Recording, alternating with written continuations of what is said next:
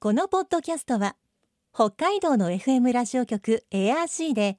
毎週日曜日午後6時30分から放送中の番組を再編集してお届けしています。世界の憧れ、北海道ブランド。ぜひお聞きください。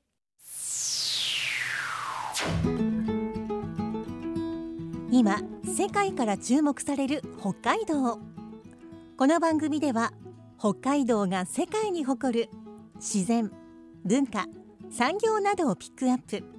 北海道の持つ魅力や可能性をゲストの方に伺います。お相手は鈴木舞です。今回のテーマはシシャモ。北海道にだけ生息する日本固有の魚、シシャモ。10月から11月にかけてシシャモ漁が行われ、シシャモのすだれ干しはこの時期の風物詩となっています。今週と来週は道内の水産物の輸出を手掛けるノースコープ漁連常務取締役石坂秀文さんにシシャモについて伺います。今日のお話のポイント、鈴木舞のマイポイントはレア、希少です。世界の憧れ、北海道ブランド。この番組はあなたの明日を新しく、北海道創価学会の提供でお送りします。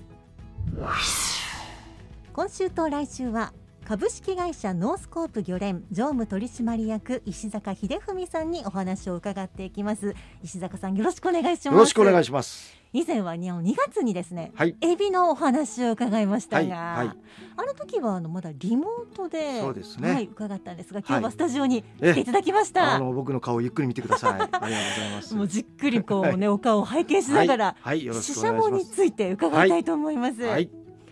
シシャモって日本のどこの海でも生息しているわけではなくて、すごく限られたところにいると伺ったんですが。そうですね、日本でも北海道、はい、北海道でも限られたエリアにしか生息してません、はい、限られたっていうのは、シシャモというのは鮭か、キュウリっていう魚と同じ種類なんですけど、鮭と同じ仲間なんですよね、はい、ですのでシシャモは川で生まれて海で育って川に帰ってくるんですよ。その帰ってくる川が限られてるんですよね。それがほぼ太平洋の方に、の川に帰ってくると、川の名前を言うとね、武川、猿川、十勝川、茶路川、諸路川、阿寒川、新釧路川、別館部牛川、おぼろ分内川、ここが、ほぼ上がってくる川の名前ですね。昔はなんか長万部とか八雲の方にも、ユーラップ川だとかそちらの方にも帰ってきた、過去があるみたいなんですけど、今そちらの方はほとんど、シシャモは帰ってこないという状況ですね。そういったところで北海道の限られた太平洋でも限られた川で生まれて育って帰ってくるというのがシシャモですね。ということは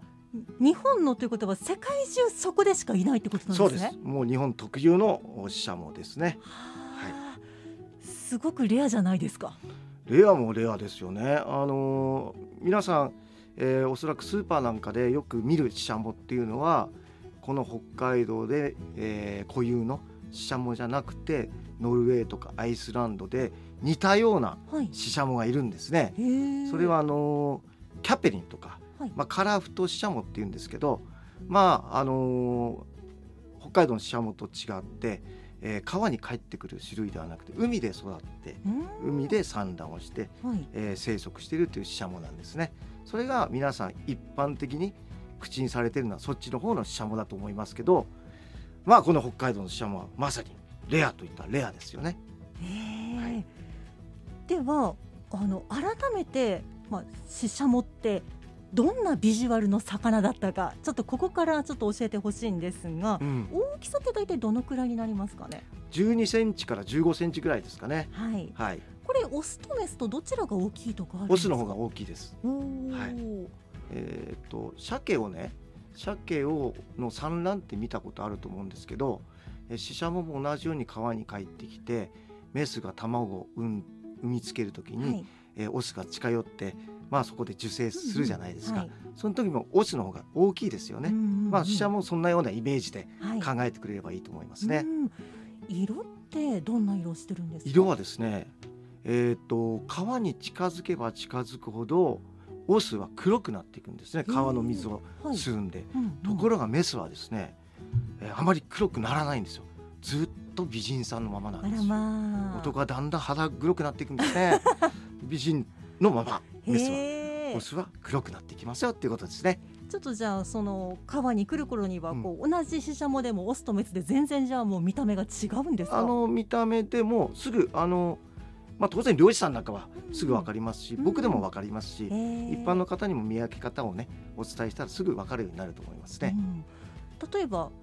先ほどシシャモと銘打ってるけど実はシシャモじゃない、うん、こうキャベリンとかカラフトシシャモという、うんまあ、魚も流通してますよということですが、うんうん、本当のシシャモとそういったなんちゃってシシャモ、うん、こう見た目って似てるんですか？それとも結構違いってあるんですか？よく見たら違います。まず大きな違いはですね、シシャモは鱗がはっきり見えるんですね、はい輸入の、いわゆるカラフトシシャモキャペリンって僕ら言ってますけど鱗がほとんど見えないんです。つるんとしてるんですよね、はい、そこが一番の特徴じゃないですかね。そういったものってこうスーパーで私たちでも例えば分かるものなんですか？分かります、分かって、店員さんの方にこれは輸入物ね、どうして鱗がないじゃないなって言っていただければ、はい、これはプロだなと思われますからぜひ使ってみてください。分かってる人だな、はい、この人という、はい、思われるわけですか？はい、そうです、はい、シシャモの語源について教えてほしいんですが、うん、これって日本語じゃないんですよね？そうですね、いわゆるアイヌの方の言葉ですよね、はい、アイヌの言葉でススとかハムとかシュシュハモとかっていうのが語源でシシャモになったっていうのがまあ一般的な名前の由来になってますね。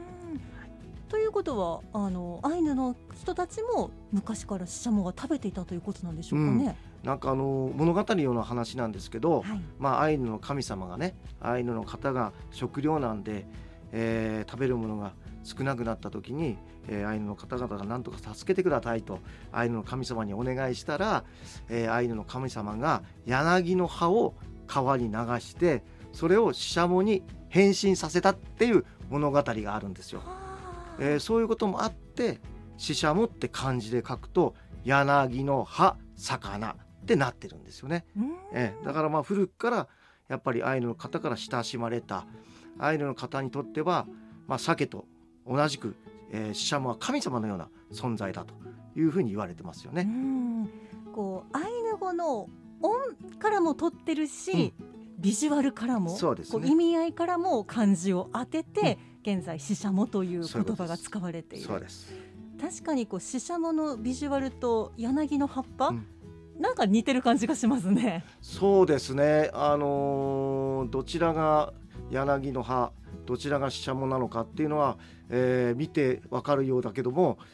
じゃあシシャモは柳の葉に似てるけど柳の葉はシシャモには似てませんよねですのでやはり、柳の葉をシシャモにアイヌの神様が変身させてくれたんだなっていう気はしますよね、うん、ということはすごく北海道の限られた地域で食べられていて、まあ、もちろんアイヌの人たちも昔から食べていて、じゃあ日本全国に広まったのってシシャモって結構新しいものなんですか？そうですね、以前はですねもう何年前になるのかな、もう20年も30年も前ですけど北海道内で、まあ、3000トンぐらい取れた時もあったんですよね、はい、そういう時はやはり北海道だけでは消費できませんので、そういう時代の時は僕も大阪に、勤務してた時ありますけど北海道産のシシャモは普通に、道外のスーパーでも並んでたり北海道フェアの、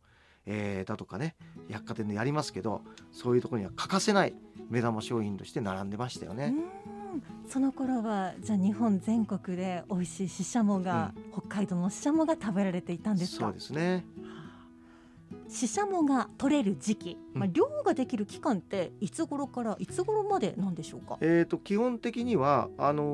各、エリアで資源調査っていうのをして、はい、それでいつから漁業を再開 しましょうとか、漁を、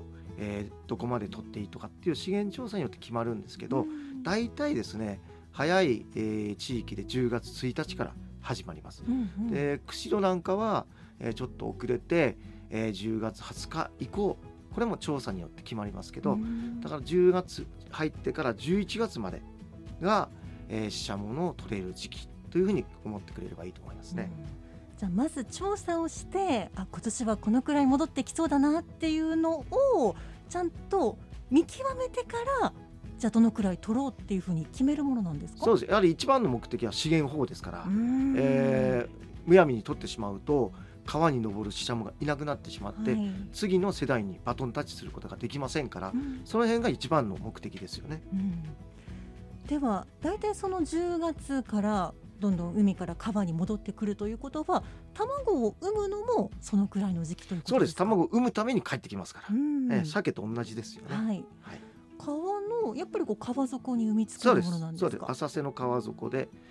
産卵をするというふうに言われてますね。たくさんの卵を抱えて川に戻ってきて、産卵をして、そしてメスはなんかまた川に海に戻るのもいると聞いたんですが、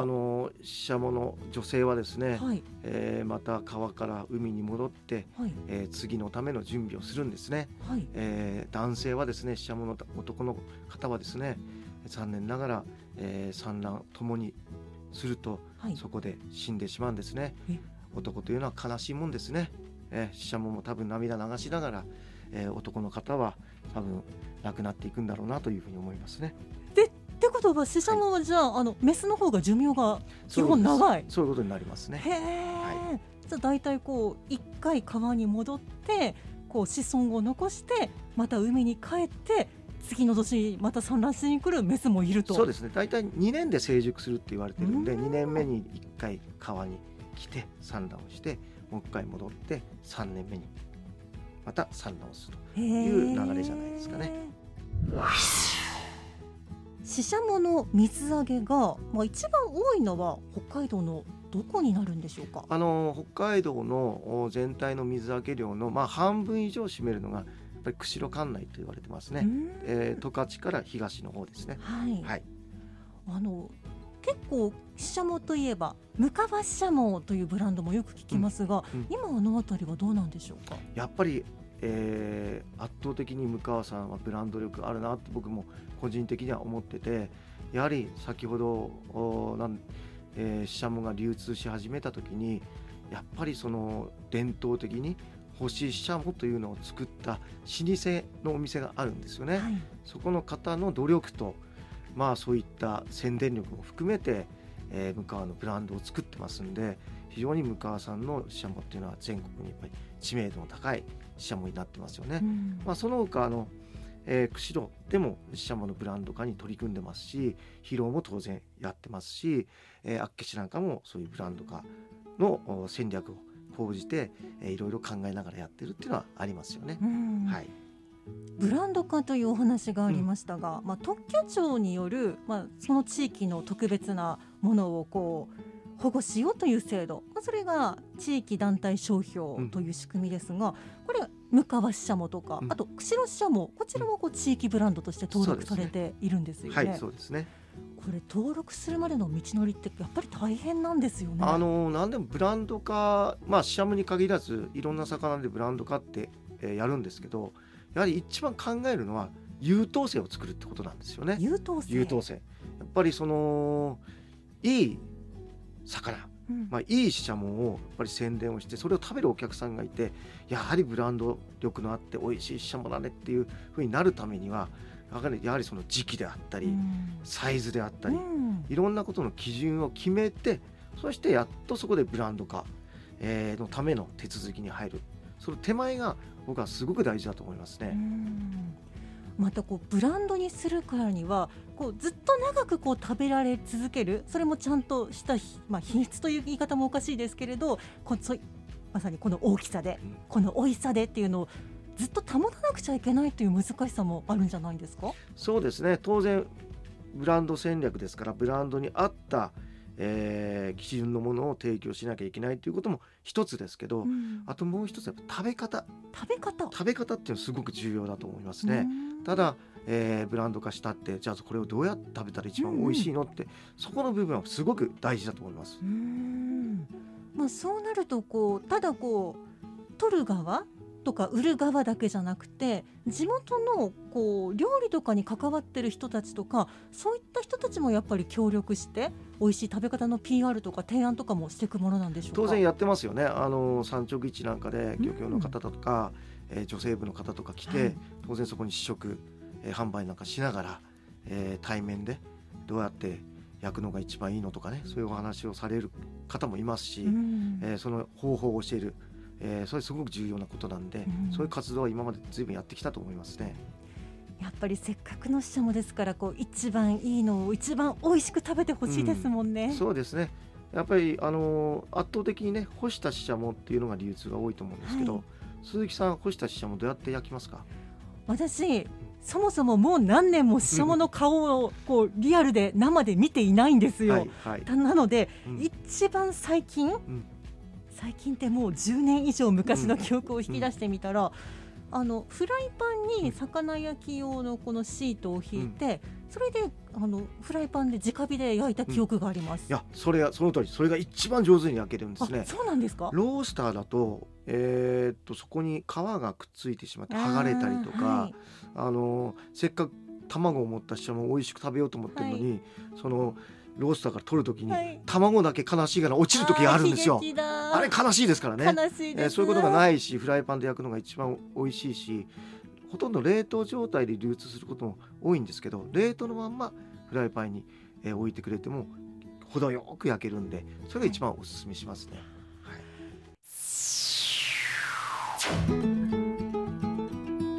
世界の憧れ北海道ブランド。今回のゲストはノースコープ漁連常務取締役石坂秀文さん。今日のマイポイントはレアでした。ししゃも、子どもの頃は特別な思い入れもなく食べていましたが、改めてレアな魚、北海道の中でも限られた場所でしか取れない貴重な魚なんですね。北海道産なのかどうかを見極めるのは鱗ということで、はっきり見えるのが北海道産、つるんとしているのが輸入物。これ覚えておきましょう。来週も石坂さんにししゃもについて伺います。さて、この番組では皆さんからのメッセージをお待ちしています。番組の感想やあなたの思う北海道ブランドなど、ぜひお寄せください。クオカード3000円分を毎月抽選で1名の方にプレゼントしています。詳しくは番組のホームページをご覧ください。北海道ブランド。そこには世界を目指す人たちの知恵と情熱があります。来週もそんな北海道ブランドに元気をもらいましょう。ご案内は鈴木舞でした。世界の憧れ北海道ブランド。この番組はあなたの明日を新しく、北海道創価学会の提供でお送りしました。